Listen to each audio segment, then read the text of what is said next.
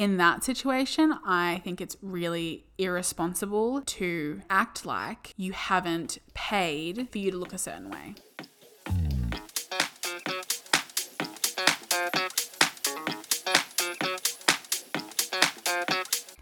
Hello and welcome to a brand new episode of To Be Honest, the podcast. My name is Amanda. And my name is Kara, and I hope you're all doing really well today. Yeah, I hope you had a beautiful week. Uh, for us, it has been, I feel like it's been like the quickest week of my life this week. Oh, yes, it's been very, very quick. It's been a lot of fun, Yeah. but it's gone very fast. yeah, and it's been absolutely non stop. Yeah, I've had a four day weekend. And like I said, it's been heaps of fun, but I'm currently on the, the end of the third day of the four day weekend. And I'm like, I can't believe that I only have one day left. It's off. like it's like when you were younger and you would be on school holidays and like the first 10 days were pure bliss and then you got to the last 4 days and you were like, "Wait, yes. I have to go back." Except when you're a kid, you didn't like have to clean your room or clean the house. And like that's kind of better. Yes. okay, so first thing is first, Kara Aridi, and what do you have to be honest about this week? Look, I really think this week there's only one thing for me to Oh, be yes, honest about. I felt this coming. and that is the fact that I was ghosted this week. Fucking moron. I was ghosted. So, for those of you who listened to last week's episode, I did mention that I'm going on a date or was meant to be going on a date on Saturday night. That was last night. There was no date that I went on. There was no response for 5 days. There was no response for five days. So, basically, like the guy that I was talking to, who kind of like never get this is the thing that's really kind of like throwing me through a loop is that he didn't show any like disinterest until he stopped replying to me. Yes, like he was sending like full paragraphs, so many emojis. Like, what's a girl to do other than assume he's gonna follow through? Yes, and also just the fact that like a decent human would follow through when you have a date plan. Yes. But anyway, so I was ghosted, and look, it's not like I feel fine about it. It's not the nicest feeling in the world. yeah. But I did just want to mention it because a a lot of people have mentioned it to me and said like, "Oh my god, Kara, how'd your date go?" And I was like, "It didn't go." um, but also because like, the, un- unfortunately, this shit happens. Like, this is a part of life. Um, especially when it comes to dating apps. I mean, we we're talking about this last week. It's so easy to just not respond. yeah. It's so easy to just ghost someone essentially. And even though I like I said, a decent fucking human usually wouldn't do it. Mm. Um, unfortunately, there's a lot of people who aren't decent humans. That's the thing, and like ghosting is so common, and it's actually so fucked up because it's like it's just not that hard to just say to someone, "Hey, like I'm not keen anymore." Like it's that simple. Exactly. And I actually like, you know, uh, so basically there was 5 days with no response. Um, and then yesterday, on the day that I was meant to go on the date, I sent him a message being like, "Hey, I don't know if something's happened. If you're not interested, if you can't go on a date, whatever it is, just tell me, please. Like, Yeah. it's please just tell me." No response still. So anyway, that's that. That's that. I think it's a bit pathetic, It's very pathetic. and Unless he's literally unconscious or dead, it's pathetic. so, look, anyway, that's that. I also want to say that if you've been ghosted, which I feel like a lot of people have, like this is the first time I've ever been ghosted. Have you been ghosted before? of course I've been ghosted before. Okay. Yeah. I don't know I'm- why that's a given for Oh, you. so sorry. I guess it's because I feel like I was active on the dating scene for quite a while there. So, yes, definitely had been ghosted. I even once had like this date with this guy and it like went pretty well and he kissed me at the end of it and then he just like ghosted me. So weird. So What goes through these people's minds? Uh-huh. And obviously, men and women can ghost each other slash anyone they're interested in. Yeah. Um, I just think that if anyone here, if anyone listening has ghosted someone before or thinks that maybe it's an okay thing to do, I just want to let you know that it's not no. because it's confusing and it's kind of just rude, honestly. Like, it's it's kind of rude and a bit mean. like I said, like I'm not I'm not upset. Like I didn't think this guy was the love of my life. Like I wasn't like, you know, desperate to go on a date with him. But it's honestly just a bit of a disrespect towards someone's time. You know, if you've got something planned with them, if you've got like even like just even if you're just talking to them and you're kind of like really vibing and like you're vaguely making plans, it's kind of mm. rude to just stop replying. Yeah, completely So, agree. If you've been ghosted before, it's not about you, it's all about them. that's that's honestly the, the truth. Exactly. It's hard to believe. I feel like if I really liked this guy or if I was really interested, it would have been much harder for me to deal with. Yeah. But I'm mostly just annoyed. totally. But the good news is that Kara is still putting herself out there on the dating scene. Yes. So eventually we're going to have a date story. I've had many frightful conversations. I'm currently having a nice conversation, so that's fine. Yeah. oh, love that. Yeah. Do you want to tell me more? Oh, I'm just talking to this guy who seems really nice. Great. So stay tuned. I, I Let's hope he doesn't tuned. ghost me. well, you never know. You never know. um. Anyway, what do you have to be honest about this week? Look, I have to be honest about the fact that lately I've been feeling quite insecure with like my creativity and my YouTube stuff. Mm-hmm. And I mean, I spoke to Kara about this yesterday slash today, but I'm just not feeling in like the flow at the moment with my own YouTube channel, and I'm feeling kind of like my content sucks. And this happens like every, I would say, few months. I go through these waves of like, I should del- delete every video Oh that I've ever made, god. which I'm obviously not going to do. absolutely ridiculous. And I say that with love, but absolutely ridiculous. But yeah, that's just how I've been feeling this week, especially the past couple of days. I think because I uploaded a video which was different to my usual content. ASMR baby. ASMR, baby. and I really loved the video, but a lot of people don't like ASMR. And so I'm feeling just like a little bit insecure and I didn't like the thumbnail. Anyway, it's all very not like super important in the grand scheme of things stuff, but I'm just feeling a little bit stagnant with my creativity right now. Every single creative person on this planet has felt that way and does feel that way. Like you go through just like waves of feeling super inspired and super in love with what you create and then Yeah. you know moments where you're just like I can't fucking make anything that I like. I felt it before. Yeah. Um, I think literally anyone who is creative, especially when you do it for your job like you do, it's much harder because there's a so much more pressure on what you create, Mm. and then also when you're sharing it with tens of thousands of people like you do, it's hard. Yeah. But honestly, like there's something to be said for like you like ASMR, you like. You liked making that video. You liked editing that video. I Yeah. watched it. Beautiful video. hmm I think that's all that matters. Yeah, that's the thing, and that's what I have to remind myself because like a lot of people do did love it, and like, yeah. Anyway, I'm feeling excited going into the new week this week. I'm feeling really excited for the content I'm going to create. Kara and I filmed a vlog, and I really liked a lot of the content, so I'm really hoping that that vlog turns out really well, and that will be great. But yeah, that's just honestly what's been on my mind this weekend. Thanks for sharing. No worries.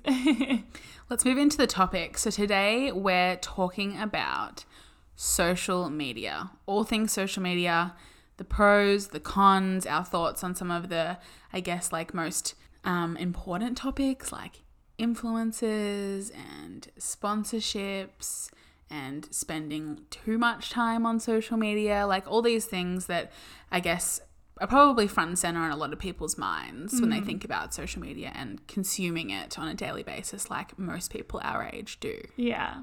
It's actually really interesting because sometimes I think about social media and I think to myself, what would my relationship with social media be like if I didn't do social media for work, right? Because I consume a lot of social mm. media. Like, I am on social media very, very frequently because I manage a business's Instagram, I manage my own Instagram, I manage my own YouTube channel, and like there's just a lot of consumption of it. And honestly, checking social media makes me feel anxious, mainly because every time I log on to Instagram or YouTube, I'll have like a comment or a DM to reply to. I think that this top when I was writing the episode plan for this topic, I thought it was really interesting because I am obviously a private user on Instagram slash social media. Like I don't do it for my job. Um, I guess the only way that I probably ever would is if we start making money from this podcast, which I feel like we're making we're mentioning every week at this point that we want to make money from it at some point. Still to come, guys. Don't get mad if there's an ad in the middle at some point. Look, I'm waiting for Bumble to hit me up with that spon, you know? Yeah. But I think it's really interesting because, yeah, I'm a private user and I use it purely to show um, images of like my life and like things about my life. And you obviously, like you just said, use it for your job. And I've even noticed like there are, and this makes total sense, but there are some things like I would share that you would never share mm. because it's your work. Yeah, and I think like there's this almost like this level of privacy that I really crave in some capacity. Mm. Like there are some things that I just like don't want to post on my social media or like I love the close friends thing because I just feel like when there are things that I only want to share with like if I had a private Instagram like with people Mm-hmm. I can share it there. But yeah, I definitely sometimes think about like if I was just using social media just to post photos that I from my life or whatever, like what that would look like for me, how much how many influencers would I follow? Because mm. like I engage with a lot of influencers and follow a lot of influencers because they do similar stuff that I do. So yeah, I find it I find it really really fascinating and I would love to see like this alternate reality where I don't do social media for work in any mm. capacity because even when I wasn't doing it and like I wasn't making money off it, it was always kind of like a blog in some way to me. Like I always like shared my life and my food and my travels and things like that. So yeah, it's never been just like, except for when I was like 18 years old and like going to Crown Casino on a Friday night. Like, that is the only time that I can remember sharing content just for the sake of sharing. Just for this, for the joy of it. Yeah. Yeah, interesting. So do you? So you said that you feel anxious when you go on social media a lot of the time. Yeah. What makes you feel anxious? I always just get overwhelmed because I have like so many messages to reply to. Mm-hmm. I that's honestly the only thing that makes me feel anxious. I actually get a lot of joy out of social media because like if I take some lit photos or even if I like when we went to Bundaberg and I had all those stories to mm. share and the brand took like a week to approve them, I was just like bursting at the seams to share them. I was so excited mm. and like I love that part of social media. I love the ability to connect with people and I love the ability to share my creativity and just like things that I really enjoy and just to like share my life in general because I feel like it's going to be really cool to look back on it. But something about like opening Instagram and seeing so many DMs to reply to just makes me feel like super anxious and almost like I will never be able to like be enough because I cannot physically reply to every message. I understand because I feel this on a personal level. Like I constantly have like ten to fifteen Instagram messages going, and Yeah. like this is obviously just with like people I know and friends, and it makes me. I wouldn't say anxious, but I would say like exhausted a lot of the time. Like, but it, I guess it's funny because like from your perspective, I would say that if you're responding to like you know message requests and stuff like that, obviously it would be nice if you could. Yeah. But it's not necessarily something I think you have to do. No, and I don't do it most of the time because I don't feel like I have to, but it makes me anxious like seeing it sitting there, if that makes yeah, sense. okay, that does make sense. Mhm. Yeah. Yeah, but for the most part, like I enjoy opening social media. It's just like that overwhelming That's good. feeling. Yeah, That's good. yeah. Anyway, what about you, my darling? How do you feel about your relationship with social media? I think that when it comes to like opening social media, like I said, like, you know, actually scrolling through it, I feel quite good most of the time. I'm I'm definitely at a point in my life where I don't find myself like comparing myself to a lot of people usually. I don't find myself following people who make me feel like triggered or like not enough or mm. things like that. Mm-hmm. Like I said, the being contactable on like multiple platforms mm. at any time can be really overwhelming for me. Yeah, Um, but I think overall I have a relatively healthy relationship with it. Like I, like I, I feel like it, maybe when I was a bit younger, I really cared about like how many likes I used to get on my photo. Maybe like mm. as in like only to the extent of like I thought like well if I get less likes maybe it's not as nice as I thought it was. right. Now I don't really care. Yeah, I think I think my relationship with social media is on the whole quite positive. that's good. Yeah. I actually find it so cute because you don't post on your story that often, or like you don't post in your feed that often. Like, I remember the other day, you posted this story of like your candle burning in your room, and I just like felt so overwhelmed by how wholesome that was that you posted that. Because often I'll be like, oh, I've only shared one story today, like, I need to post more because That's how you get your engagement up. And whereas like you don't have to post stories, and so when you post like wholesome things like that, I'm like, oh my god, wait, Kara is so fucking cute. I literally like I really try to look at like Instagram specifically because I guess that's probably the only platform I really do use. Um, as like kind of like what you said, like using it purely to show my life and like moments where I'm feeling like really happy with something. So like that day, mm-hmm. I was like my candle was burning in my room and it looked fucking beautiful in my room, and I was like, I'm gonna take a photo of this. yeah, hell yeah. Yeah, and like I I think I probably use my stories mostly to post like funny things and stuff like that. But yeah, I, I find it really like enjoyable to just like have like a low effort like post whenever I kind of want, like don't feel any pressure about it. So I really can't quite imagine like how much pressure you might feel Yeah. at certain times. Sometimes I do feel pressure, especially pressure to f- uh, post like really high quality content. Like lately, I've noticed like I haven't been posting heaps of recipes on Instagram and stuff, and obviously my demographic is like mainly following me because of food. And I was like looking at that and I was like, God, I haven't posted anything like that in a while. Like, I should really get myself onto that.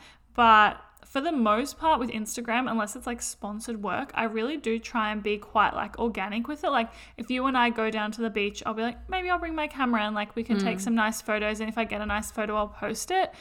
But I also have really been trying to tap into just like sharing content that feels beautiful to me, regardless of like the level of perfection. And I really found that when I was away in New South Wales and Ellen and I were just taking so many photos of random things, I really like let go of that perfectionism surrounding it and I was like actually I just want to like share my life like yeah I can share like beautiful food photos and like beautiful lifestyle photos and stuff like that when I want to but I also want to share like iPhone photos that I took that have really great memories or like feelings attached to them does that make sense It makes complete sense. And I think we're definitely going to get into the perfection side of it in a little bit. Mm. But first of all, I think it's going to be really interesting to talk about the fact that we didn't grow up with Instagram.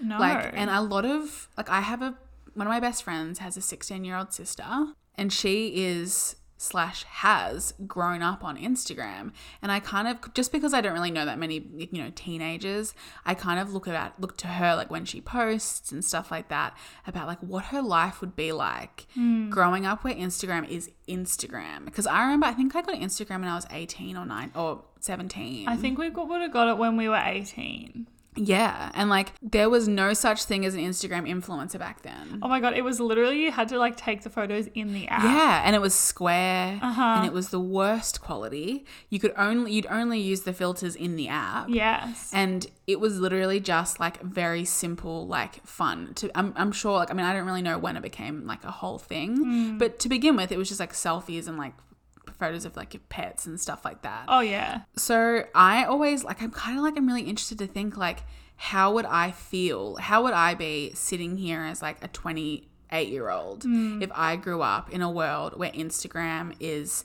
the way it is now? Because we haven't really seen many 20 somethings like that yet because they haven't they haven't gotten that old. No. And it's actually really interesting to think about because, like, in our day, when we were in high school, we would like go to a party, for example. Yeah. And someone would bring their camera. Yeah. And you would always have this one friend who brought their camera. a digital camera. And they would take photos throughout the entire night. And then the next day, they would upload like an album with 200 Yes. photos to Facebook. And you'd go through them and find the ones with you and your friends. Yes, and this is a thing. Those photos were hideous half ah. the time. But the thing is, it was almost like this more of a realistic beauty standard. Like, I can't remember looking at myself when I was younger and these photos were on Facebook and being like, super critical of myself. Mm. Whereas now with Instagram, because it's like, you know, you upload like one fire selfie or whatever, it feels like there is this level of perfectionism that isn't like, you know, kids these days, they're just not going to understand that it used to be completely out of your control. Yeah, actually, you just that is such a good point because you just made me realize that like I used to ha- I used to be that bitch that like every few years I was very lucky I would get like a new digital camera. Like I mm-hmm. probably had about three when I was like growing up, Right. and yeah, like everyone would take their digital cameras to parties or like you know if you went out with your friends like doing something on the day like during the day you take your camera Yes. and you would never maybe not never but very rarely would you take a photo or take a bunch of photos and then look back at them all and then be like i don't like any of them let's take some more which i think that's I think that's all because of Instagram. I completely agree. I think it's because Facebook, the whole idea was like you share an album of photos from an event. And it whereas- is what it is. Uh-huh. Yeah. Whereas Instagram is like you share one photo. I mean, now we can share 10, but it's like you share one photo that's amazing yeah. and that is like super well edited and just like it's not I just like feel like so many more of my insecurities came up once I started having to get like one really amazing photo because Yeah. it's like constantly updating your profile picture. Well, yeah, and it's also like, you know, the fact that beyond like having to get one amazing photo, it's also like you're more aware of. I mean, this is like absolutely like without question, we're more aware of certain qualities that are perceived as better. You know, for example, like if you want to talk about like the way your body looks, like, you know, certain sizes are obviously considered more beautiful, especially with like Instagram. Yeah. Yeah, that's really interesting because I guess in a way, being when when I, when we were younger, we were more mindful when we're taking photos. We were more just doing it for the love of it, Yeah. rather than because even now I still find myself like if I'm on the beach with friends and I want a photo, like I might think like I want a photo for the sake of getting a photo with my friends, Yeah. but I still want it to look really nice because I'd like to share it to my Instagram if Totally. I if I like it enough. yeah. And yeah, it's really interesting, isn't it? How like Mm-hmm. it's kind of not enough anymore to have the photo for the memories. You almost need to have it for the sake of putting it on your Instagram. Yeah. Crazy. So crazy. I really like though that Instagram have introduced the feature where you can have 10 photos because I think that people are getting more inclined like they're doing these photo dump things, mm. which I think is great because like even for me, for example, I've shared so many like random photos in those that are more realistic to my life and I think that that's I've noticed like a lot of influencers are doing that, which is great mm. because I think we're we're getting to that happy medium between oversharing photos on Yeah. Facebook and sharing one perfect selfie on Instagram. Completely. Yeah. Yeah, that's true. Okay, so should we move on to discussing the pros and cons of social media? And I just want to say, like, I do think that Instagram's going to be front and center when we talk about this because A, that's the platform we both use the most, Mm-hmm. and B, it is undoubtedly the most popular platform. Yeah. It's the most influential. There's just, you can't argue with that. So I think. Honestly, Instagram kind of like takes the lead when it comes to the, the good and the bad on social media. Plus, I know nothing about TikTok, so And I know even- nothing about Twitter or YouTube. So Love that. I think we should start with cons purely because we can end on more of a high note with pros. Yes, would love to. Okay, so probably the biggest con for me is like the comparison that I have to other people online. Mm-hmm. And this is in the Instagram space, but honestly, especially in the YouTube space, like comparing my relationships, my lifestyle, like mm. my content, like all of these things to other people online is something that I like really do quite struggle with. And I feel like a lot of people struggle with as well. I have definitely in the past and still sometimes do catch myself comparing. Like it's definitely like I said before, like I don't do it all that often and I think that I'm quite like sure of myself and I have a good like relationship with social media in that way now, but Yeah. definitely in the past there have been times where I've been comparing my like like you just said like my body, my relationships, my friendships, like my I guess like my day-to-day life, like my mm. downtime, like everything yeah. you can compare everything because when you're when people are oversharing or just sharing on Instagram and YouTube, it can make you think about what your life would look like if you were to share like them. Yes, completely agree. Even though you have actually no idea what their life might actually like might be like at the end of the day. And that's the thing with social media is like you don't actually know what people's lives are like. Like No. I've been, for example, sharing like really positive content because I really try and post positive content. But like I literally went through like one of the hardest breakups of my life and didn't say a peep about it online. Yeah. Until we started this podcast. Like Yeah. and people just had the assumption that I'm like lead this super positive, beautiful life. And the fact is that like that's just not the reality. the absence of negativity or the absence of like pain or any kind of difficult circumstances in someone's feed does not mean they don't experience them. Yeah. That it's unrealistic to assume that because someone's posting like beautiful outfits, like really exciting like things they're doing in their life, it's unrealistic to think that they're not experiencing anything negative or bad. But it can be easy to forget that. Like, I think we all know that everyone goes through hard shit. Yeah. But it's when when all you see is someone smiling or laughing or posting beautiful photos. Honestly, like I would even argue that to a degree, like we're probably guilty of this oh, because yeah. you know, like during the summer, like we're always at the beach with our friends or like going to the pool, going for bike rides, and like it could be easy to assume that there's nothing that ever goes wrong in our life. But obviously, that's so not the case. So not the case. Yeah. I actually vividly remember when I was back when I was living in Melbourne, it was quite a few years ago now. I was so deeply depressed. I was like the worst I've ever been to the point where my I hadn't gone out of the house in days and I was just crying. And my best friend Kayla um, picked me up and was like, We're going out for breakfast. We're getting you out of the house. And I went for breakfast and I kind of like, I tried to get dressed up and like look nice because I tried to make me feel, make myself feel better. Yeah. And I took she took this photo of me there and I posted it and I just made this like really light-hearted caption. And everyone was like, "Oh my god, you're so cute. Oh my god, like such a vibe." Like that kind of thing. And like mm. I was the most depressed I've ever been. Yeah. You just never know. Mm-hmm. You never know what someone's actually feeling when they post this stuff. Yeah, I think that's something to be super conscious of when you're consuming social media is like if you start comparing yourself to someone, think about all the things that you wouldn't share online if you had a similar lifestyle to them. Yeah. And like hopefully it, you know, sort of retrains your brain to be like these people do have things that go wrong. They do have bad days like and really teach yourself that. Yeah.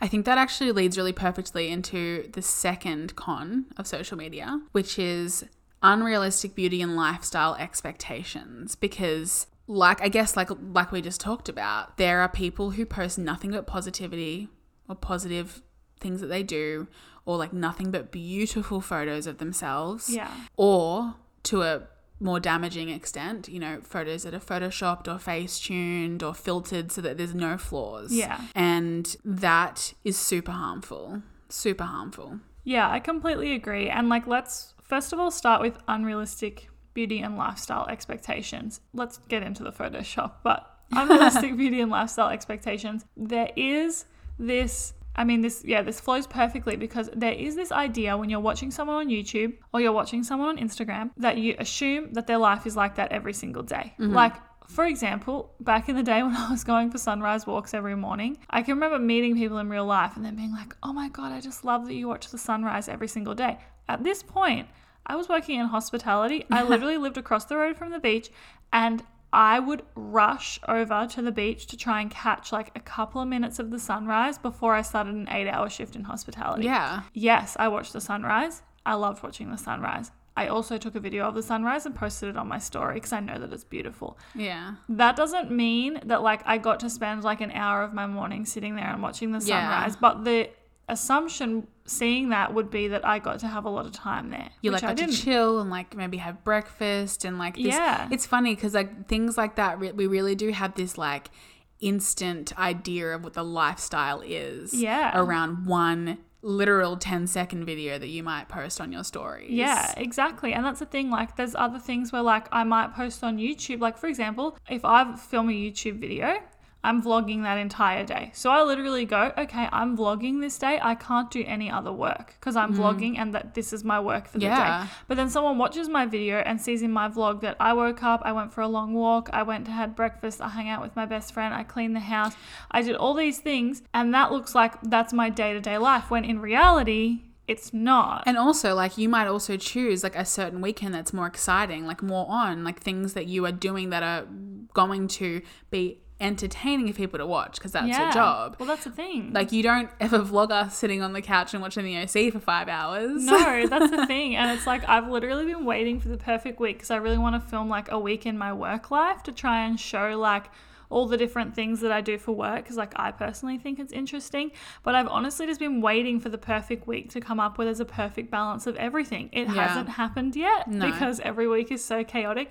But this is the thing like everyone's life that they share online is not the reality of their actual life. Like there's so much time that people don't share online. You literally couldn't get a realistic idea of what someone's life was like unless you actually followed them around every minute of every day. Yeah. Because it's just not possible for someone to actually post everything they do. It's just not possible. This is just reminding me of like one time we were talking to our friends about like how you woke up and were having like Nutrigrain for breakfast and watching Modern Family. And we Yeah. talked about this on the podcast.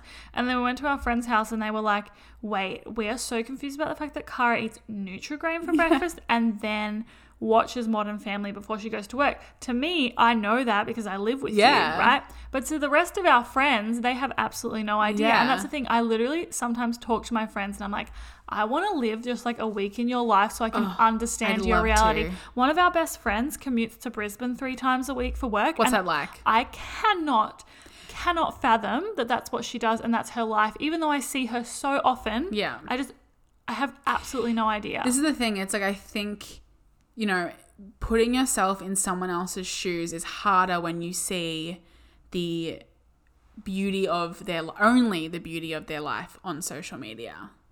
Because you know, the friends comparison is a really really great great comparison. But at the same time, you know, we're talking about Bonnie and Em how they were confused that I ate Nutrigrain and watched Modern Family yeah. they also see me when I'm sad, when I'm angry, when I'm going through shit. Like they see a lot more than I ever put on social media because you guys are my best friends. Yeah.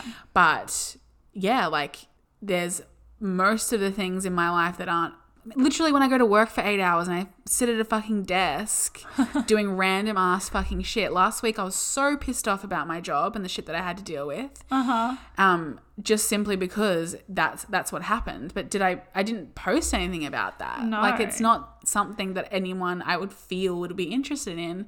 So I don't post about it. Mm-hmm. But everyone goes through times like that. You do as a self-employed person. All my friends do. Mm. It's just not that interesting. Yes.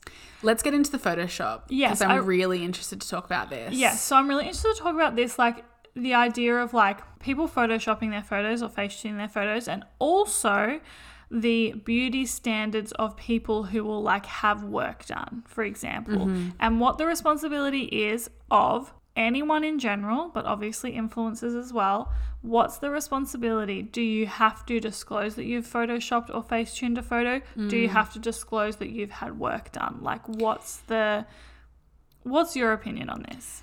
It's definitely a hard one, and I don't think there is a black and white definitive answer.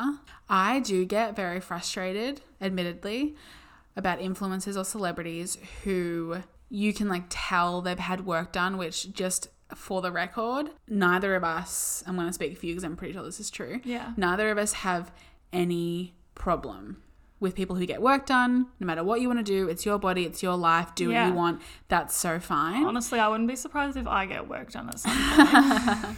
But the thing that I feel frustrated with is when I think the epitome of it for me is like, you know, influencers who say, oh my God, drink this tea or do this thing, or like they promote brands and they promote products that they say gives them the body they've had or that they have. Mm.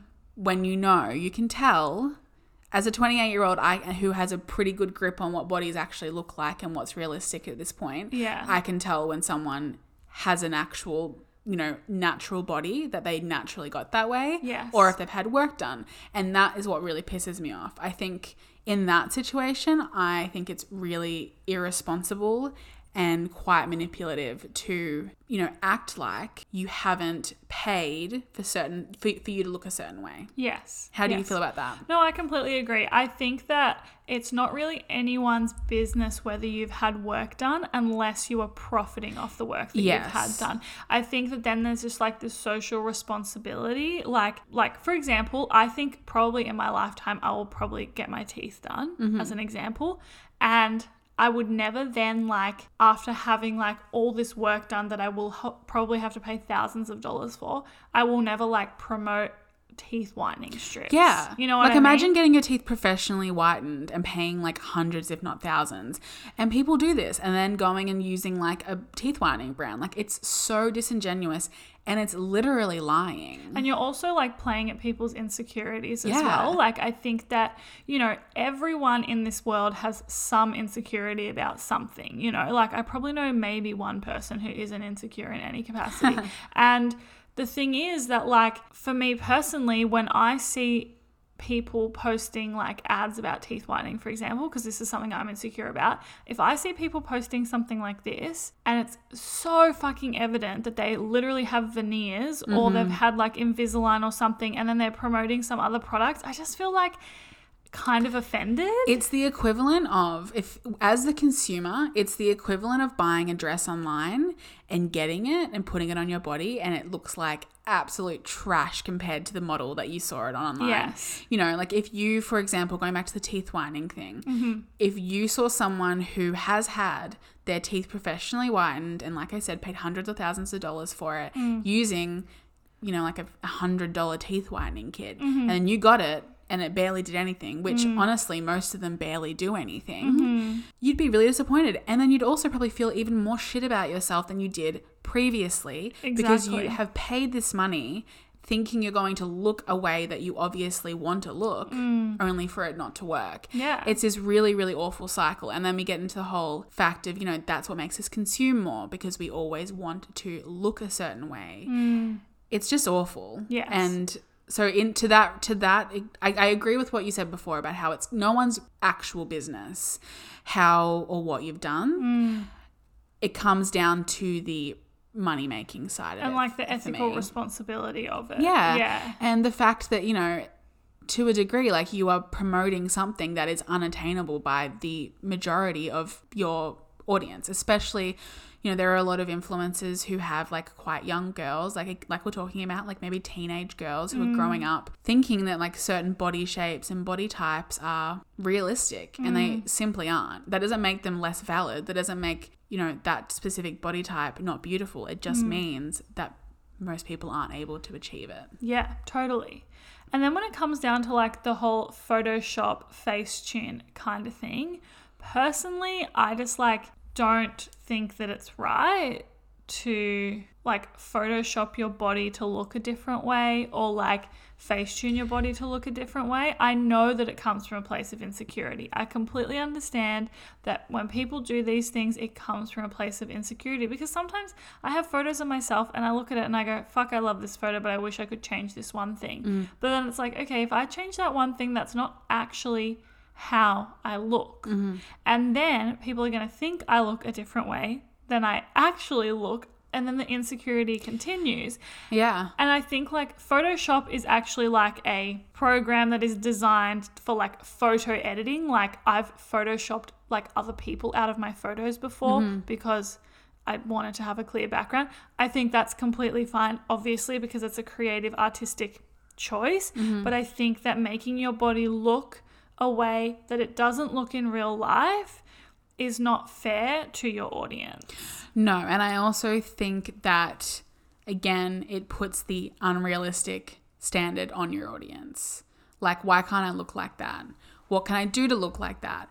You know, why is what I'm doing not working? Mm. And in reality, these people who do Facetune or Photoshop, they they sit there not actually looking like what they've posted online. Yeah. while all their followers, not all, a lot of their followers are probably feeling bad about themselves for it. And that goes like, you know, for weight, it goes for body shape, it goes for skin. Mm. Like, you know, I know I, I work for a skincare company and I get emails all the time about, you know, young girls who are really insecure about their skin. And I've been there because I used to have cystic acne when I was a kid mm. and when I was like a teenager. And it was the most horrifying self conscious thing I've ever been. And like now you see nothing about Photoshop skin on Instagram mm. or you see like just a filter that smooths it all over. And it's just, it's taken away like the, how normal it is to get a pimple or have acne and stuff like that. All right, so let's maybe move on to another con, which is that I think something I think that a lot of people are guilty of, and I definitely am. Oh, you love a good TikTok session. I do. This is about mindless scrolling. I actually will say that I don't necessarily think that my TikTok sessions are mindless. I'm and I'm being completely completely honest with that one. Uh-huh. I think that it's mostly when I scroll through Instagram that I'm being mindless because Right. I'm not actually thinking about anything. I'm not like taking any information in, if that makes sense. Mm-hmm. I'm mostly just looking at photos of people. Right. And I think that that's much more mindless than like enjoying, like sitting down to enjoy videos. Like that kind of thing. Does that make sense? Yeah, I agree with you. Yeah. But I think it's super easy to literally just sit on your phone and scroll, scroll, scroll for like 10 or 15 minutes. Mm. I feel like I don't scroll. You don't?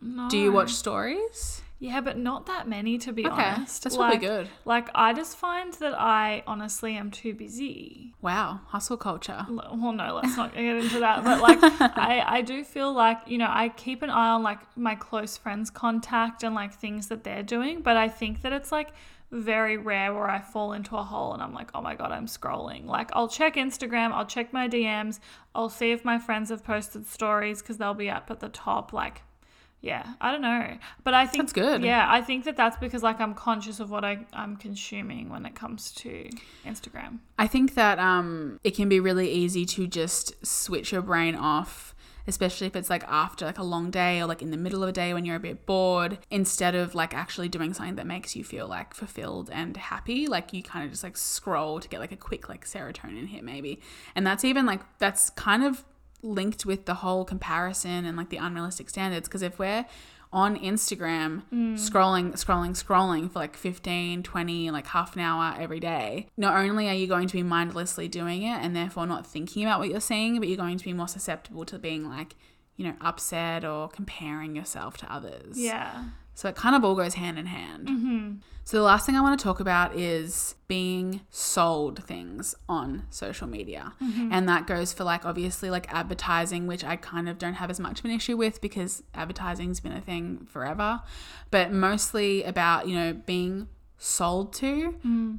By influencers or celebrities and things like that because I think that it's a very fine line between like doing it ethically or doing it in a way that is actually quite like good for an audience or like mm. okay to do and then actually just kind of like what I said before like mindlessly selling things to an impressionable audience. Right. As someone who does ads, how do mm. you how do you feel about it? Well, I feel like it just depends on who you choose to work with. Like in terms of like coming from like the point of view of doing ads with mm-hmm. brands. I definitely think that like there again there is a responsibility on the influencer to work with brands that are ethical and that they genuinely enjoy the product and that kind of thing.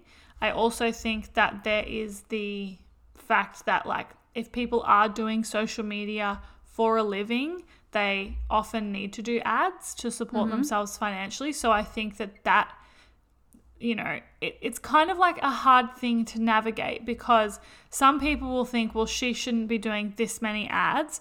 But then the content creator might be like, well, I can't, I couldn't afford to give you this other free content because mm-hmm. I would have to work full time unless I did these ads. Mm-hmm. So I think it's kind of like, again, being conscious about what you consume. Because, like, for example, for me, I have to do a certain amount of YouTube sponsorships a month in order to make enough money to support myself and live the lifestyle that I want to live. If I didn't do those sponsorships and I just reply, relied on YouTube income, I would be able to probably post about half the amount of videos that I do mm-hmm. and therefore just wouldn't be sharing as much content. Okay, I have two things to say. Yes. The first is that I agree with you. I don't I'm I'm in no way like opposed to people doing advertisements or sponsorships.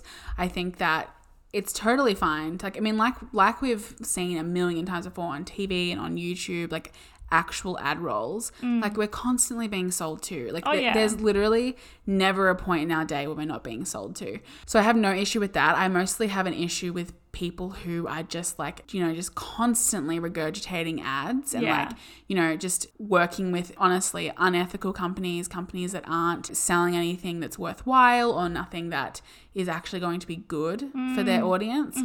But what really interested me about what you just said, and you know that I think that you are a super authentic, like great influencer, if you want to call it that. But what was interesting to me is when, what you, when you said um, I had to do a certain number of sponsorships to lead the lifestyle I want to live. Right. That really interests me because obviously, as your best friend, as someone who lives with you, as someone who actually knows how much money you make and stuff like that, I think that you are doing a great job of navigating that. But for many other people, I wouldn't be surprised if the lifestyle they want to live makes them compromise on the style or quality or type of product they uh, advertise. Yes, and I completely agree. See, like that's the thing. You know why I do the amount of ads that I do. Yes. So like you and you also know like for example, I get so many fucking emails Yeah. from brands that it's just an absolute no. Yes. I could just say yes to all of them. You could be making absolute could, fucking I could be making honestly probably like at least five times the amount that I'm making. Mm-hmm. And I choose not to because I don't want to do that. I still want to Mm. provide free content. Let's start there. And I also want to provide content that has no rules to it, that Mm-hmm. I can do whatever I want. But I do agree with you because I think it would be tempting for people once they get to this certain level and they're getting like so many sponsorship offers coming in, it would be hard for them to turn them down when they see the money that's attached to them because honestly, there is a lot of money in social media marketing yeah. and people can just make absolute bank. yeah. So I think again, it comes down to like the ethical responsibility of the influencer and like you choosing who you want to support, I think is really important. I f- have said from an influencer's influencer, I say in air quotes perspective, why people do the amount of ads that they do, but I really can only speak for myself and mm. friends that I have who do similar work. I think personally, on a personal level, I make sure I enjoy the product or the service before Yeah. I post about it. And that's just something that I do. A lot of brands will send you the product first so you can try it and then agree to do mm-hmm. it if you want to do it. And that's just a fact of it. Yeah, and I I have seen influencers in the past, you know, say like when people when they I guess they maybe they've been called out for doing a certain type of ad or like too many and stuff like that. Mm. I've seen them say like, you know, I'm just you know, there's always someone who might be interested in a product, so like why is it bad for me to promote it? Mm. And I really have a problem with that kind of mentality because like you just said like as someone who I guess like I really look for like authenticity when I follow people. Mm. And I think that whether you are aware of that or not, as in like whether you're aware of the authenticity that you're seeking, when you follow someone and when most people follow someone and they see an ad, they assume that this person actually uses it and actually likes it. Mm. Like they don't assume that they're looking at like a walking billboard. Like when you see something on like the highway on a billboard, you don't think like, oh, that billboard, like it must be a great product because that's what it's saying about the product Right. because it's the company that said that. Of course, they're going to say that about their product. When it comes to influencers, people assume that what they're saying isn't a script, and if it is, they actually believe it. Mm. And that's why I think that it's completely different to regular advertising. It's completely different to like, you know, seeing an ad with a paid actor in it and everything like that because you're using your brand and your personality and the people who are there for you and who mm. you are to kind of gain their trust mm. and make them spend money. And it's just, I don't know, it, it really makes me feel sick a lot of the time when I see it. Like if I see someone that's posting like ad after ad after ad of the same like kind of like type of product, like for example, someone who posts like 10 different skincare brands. I'm like, I can't trust you because who Yeah. uses 10 different skincare brands? Right. That uh, you're exactly right. Yeah. You're exactly Thank you. right. And like, I mean, from the perspective of a content creator, like skincare is probably the most common thing that people get emailed. I mean, it's the most common thing that I get emailed about Hmm. personally. So I think overall, the main thing is just be conscious of what you're consuming and who you're following. There are a lot of really amazing content creators out there who are creating beautiful content for brands. They're getting paid to do it, and that's great. Mm-hmm. And you can choose to support them, but definitely be conscious of who you're following in general. And then, if you're conscious about who you're following in general, you'll tend to get quite authentic advertising. Yes. Yeah. Okay, so I think we've spoken enough about the negative side of social media. Let's move on to something a bit more positive. Woo! Let's start with the pros of connecting with other people who you might not otherwise have connected with if not for social media. Look, let's just let's just say this right off the bat. Kara and I would not be sitting here if it wasn't for social No, media. honestly, most of my friends on the coast, I wouldn't be friends with. I think I have maybe two friends on the Gold Coast that I haven't met through social media. Yeah. It's I guess similar to like, like what we were talking about last week with dating. Like social media is a very, very, very common way to meet friends. Yeah.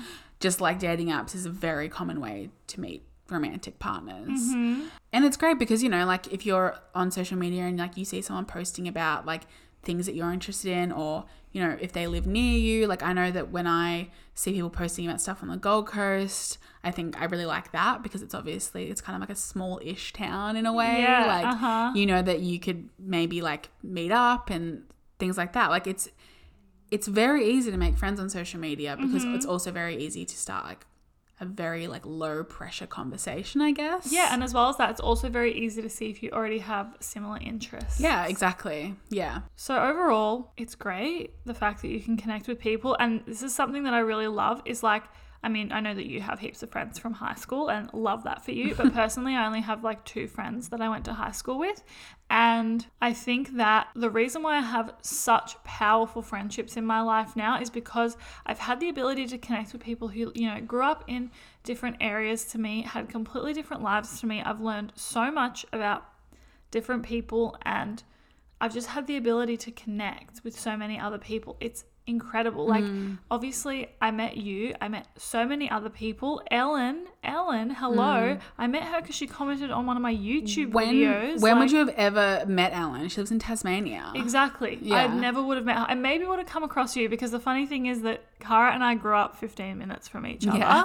and didn't meet until we were in our early 20s. And Mm-hmm. we definitely, definitely would have been in the same place at least once. oh yes you worked at my local shopping center I, I you definitely came to the cinemas when I was working. Oh. There's no doubt in my mind, and I cannot believe that your presence wasn't in my life sooner. I think that what you just said about the fact that you got to connect with many different people and different types of people really leads us into like the second pro of social media, which is that we are able to have like better representation of a wide range of people who honestly, if not for social media, we would never really see. yes. And I'm talking about people of color, I'm talking about people with different religions, I'm talking about different bodies, able bodied people, you know, are obviously the norm. And I'm not saying that in a way that I think is right. I'm just saying, like, you know, if you look at any TV show, mm. billboard, advertisement, anything, they are the norm.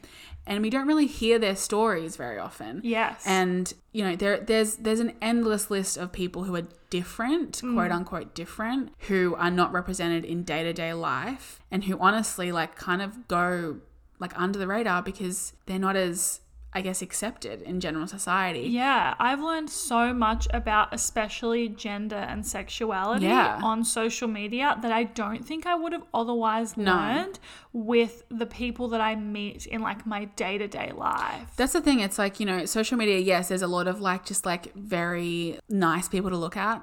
There's a lot of great, kind of like mindless content on there, but there's also some incredible people who are just shedding light on issues or on what it's like to exist in a certain way that you would never have thought about before.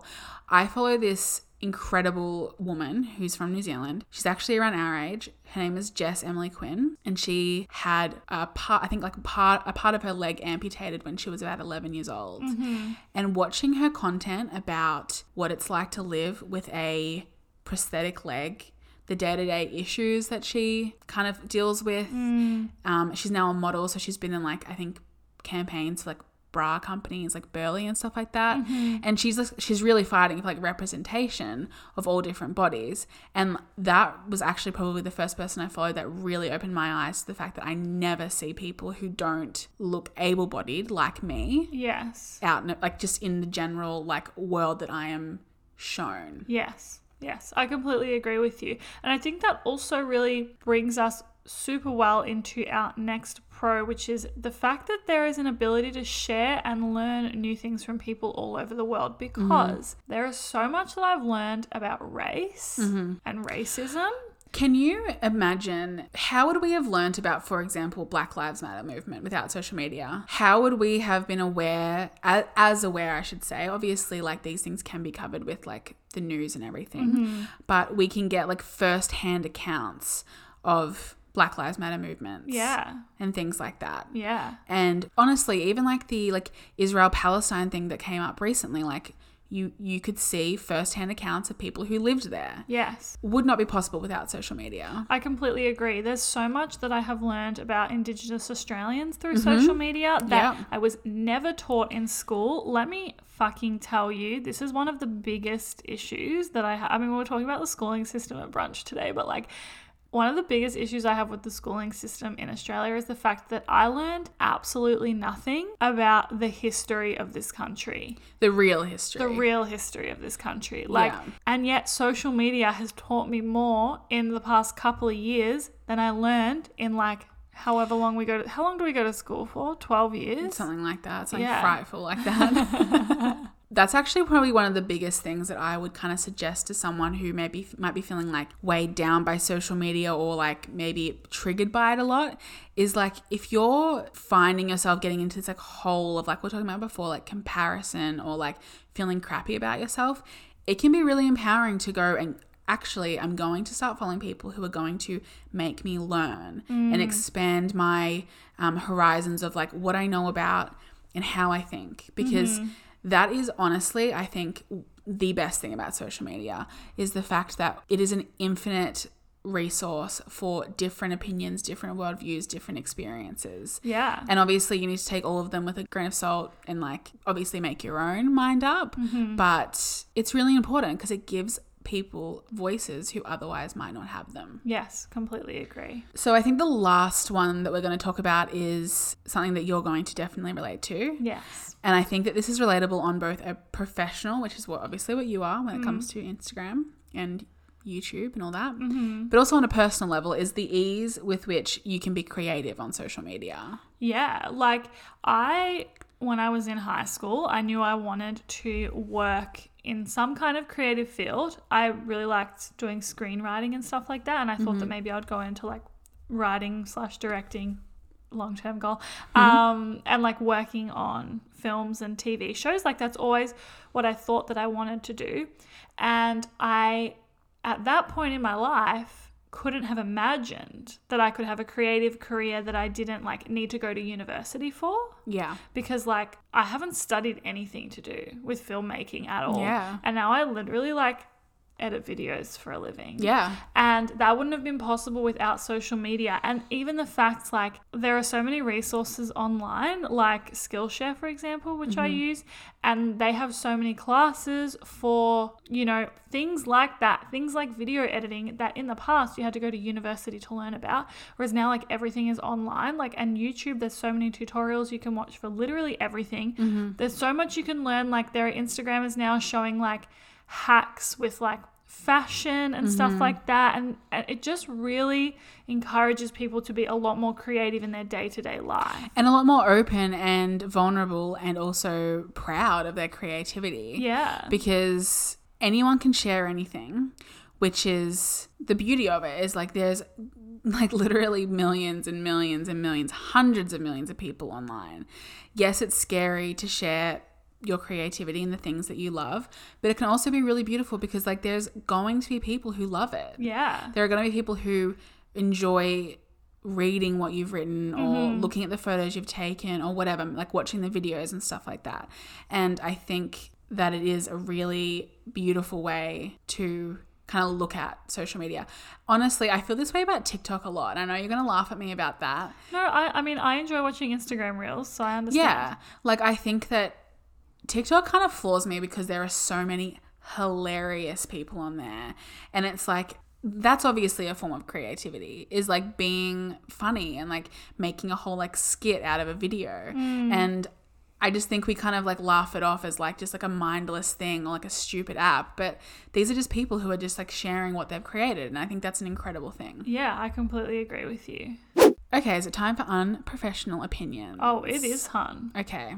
So our first unprofessional opinion is how would your life change for better or worse if you woke up tomorrow and instagram no longer existed I love this question. I really love this question. okay I and I love it because I have never thought about it before. uh-huh I think that my life would change a lot without Instagram. And that's even just as someone who I like I said I don't do it for my job. I don't, you know, really find myself caring all that much, but I still think that if you took it away, I would feel a bit distressed. Mm-hmm. I think that I would feel a, a little bit relieved, honestly, as well. I think I'd feel disconnected from other people. Um, and like we were just talking about, like less able to know what's going on in the world. I think I wouldn't realize just how much Instagram in particular helps me figure out like what's going on in the world and like my opinions on things and like teaches me until it wasn't there anymore. Yeah. What about you? I agree with you. I think that my life would feel worse instantly. As in like actually worse or like I think it would emotionally like I think I would be distressed. oh, I you think- would of course be distressed. I think I would be like like even though YouTube is my main source of income, I think I would be like so confused and I would be like wait like that level of connection just doesn't feel there Mm-hmm. and that level of creativity like I love taking photos but a lot of the reason I love taking photos because I love sharing them like Yeah. even like literally when I take nice photos or I make a video that I really love I show Kara before it ends up online because I just love sharing it like Yeah. it brings me so much joy. And I think that I would feel really, really upset if I didn't have the ability to share and connect with so many people. Mm-hmm. I then also think, though, that it could be better for my mental well being long term. Mm, that's probably that's probably So, true. I, I mean, I think that my life would feel like it was changing for the worse, but it could in turn change for the better. Although all of my jobs involve Instagram, so that would be also distressing. I mean, obviously your finances would not be okay, but if we took that away, um, I think that it would be an adjustment for sure. oh yes, For for most people, myself included. Mm-hmm. But yeah, like I wouldn't be surprised if like for most people taking it away would be distressing at first, but honestly better in the long term. It would encourage us all to be a lot more present, I find. I think like I I just you know, I think that being present is something that I really struggle with and a lot of other people really struggle with because there's always that ability to take a video or a photo to share with the world. Which again, I love sharing content like that, but it does take away from being present. And that's just a fact. When I have days where I am not on my phone and I'm not using my camera in any capacity, I'm like, wow, I'm like fully in the moment and time is moving so slowly. yeah. Yeah. Okay, so our second question is what are your tips on how to cultivate a positive social media news feed? My number one tip is when you're looking at someone's profile, really be self aware enough to go, how does this actually make me feel? Yeah. If it actually, if you if you say, oh yeah, but I just love their content, but they actually make you feel very insecure about yourself in some kind of way, unfollow. Be honest with yourself about what it is you like. Yeah, and like for, for me, for example, like I follow a lot of vegan influencers because I love seeing like food content and things like that, and I love learning more about cooking. So, like, for me, that's positive because I'm learning something from it. Mm-hmm. Even if you're just like, you feel inspired or relaxed or whatever when you see someone's content, that's great. You don't always have to be like, learning something from it. Mm-hmm. But i think it's really like what is this adding to my life? Is it adding value? Mm-hmm. Or is it making me feel worse? I'm a big believer in the social media cull every couple of months, like mm. going through your followers and just unfollowing people who honestly like not only just feel bad looking at or like don't really connect with that much, but people who like you don't care for. Like Yeah. people who's like i feel like a lot of the time i'm like why am i even following this person? Like i don't really care about their life. Like that sounds a bit mm. harsh but you know like i'm not interested in their life. I'm i'm not interested in their content but i'm following them. And that just means you're also consuming it usually. Like yeah. you're looking at their photos and like if you're not enjoying it's not just about like the negative of it. It's like if you're not enjoying it why are you following them? Yeah, and over time, like if you unfollow someone like that, you might notice that they're not there at the beginning, but like a few months later, you will completely forget that they exist. Yeah, and I think at the same time, like, it's important to remember the mute button because if it is, for example, if it's someone like a friend who you just feel like you can't unfollow because it's a bit awkward, um, mute them because Mm. Yeah. then they won't come on your stories and they won't come on your feed, and it's just they're there but they're not actually there. Yeah. and it's the best of both worlds. I think other than that, I would say to cultivate a positive feed, you should definitely intentionally follow people who show the reality of what life is like. You know, intentionally show people who talk about talk openly maybe about like mental health issues Mm-hmm. or who have realistic body types who you know show what it's like to be for example like i was saying before with the person i follow like what it's like to not be able-bodied Mm. um people who show like the depth of humans and like what we are and like what we can go through and, and Yeah. deal with because i think when you per, when you only follow a very narrow narrow selection of humankind you are naturally like shutting yourself off from the perspective of literally like so many other people Yeah, I agree. Okay, so our next unprofessional opinion is what makes you unfollow and or mute someone? mm, good question for me going back to the the sponsorship thing if someone's posting so many like like ads or ads in a way that makes me not believe them or makes me think that they're doing it in like a very disingenuous way i'd unfollow Uh-huh. Um, I also unfollow people who I think, you know, maybe like share opinions that I personally don't believe in, that maybe I think is, is harmful or irresponsible. And I unfollow a lot of people who maybe like I like I've recently started unfollowing people who make me feel any type of way about my body. Mm-hmm. And that's not necessarily if they if if they don't if they say things or like actually like embody a lifestyle for a specific body type that makes me feel bad like i'm not necessarily saying that certain influencers intentionally try to make their followers feel bad but if it mm-hmm. makes me feel bad i'm going to unfollow them Yeah. because it's about me it's not about them Yeah, exactly. I think like the biggest thing for me that makes me unfollow or mute someone is if I'm triggered in any way. yeah And this has been a big thing for me. Like, I went through a breakup that was like really fucking bad and I was really not in a good way. And one of the hardest things that I found was that we had so many mutual friends. Mm. And then I was seeing him on their social media and stuff Yeah. like that. And I was just, it was not helping me heal in any capacity. Like, No. you know, it would be we had moments like we were away with our friends once and I was like having such a great time and then I saw on like one of our mutual friends stories something that I did not want to see mm-hmm. and I spiraled and I got really really sad and other than that I hadn't thought about him all day. I understand that like unfollowing and muting can feel harsh in the moment but like if it's better for your mental health long term then that's the priority. And it's funny because we really do think that it's like the equivalent of telling someone I don't want to be friends with you anymore. But like again, it's social media. Like it's if you're going to run into someone like once a year, really, why do we care mm. about potentially offending someone who honestly probably will never even realize that you unfollowed them? Mm. Usually, if you don't mm. actually know them well, Yeah. why would we care that much about it if we rarely see them or if we're no longer friends with them? Mm. And it's it's really interesting isn't it? Because i feel like most people think that way. Even when it comes to maybe like unfollowing an ex or unfollowing someone you've been romantically involved with it feels harsh or like weird to do Yeah. but it's important I mean, I think the thing is, people take social media as like an accurate representation of how you feel about the person. no And in that's just like not true. Like there are plenty of people that I've unfollowed who I still really deeply care about, but I just like my mental health couldn't handle it. And mm-hmm. like I think that's really important to acknowledge. Like social media is not real life. Just because someone triggers you on the internet doesn't mean they're going to trigger you in real life and vice versa. And like I just think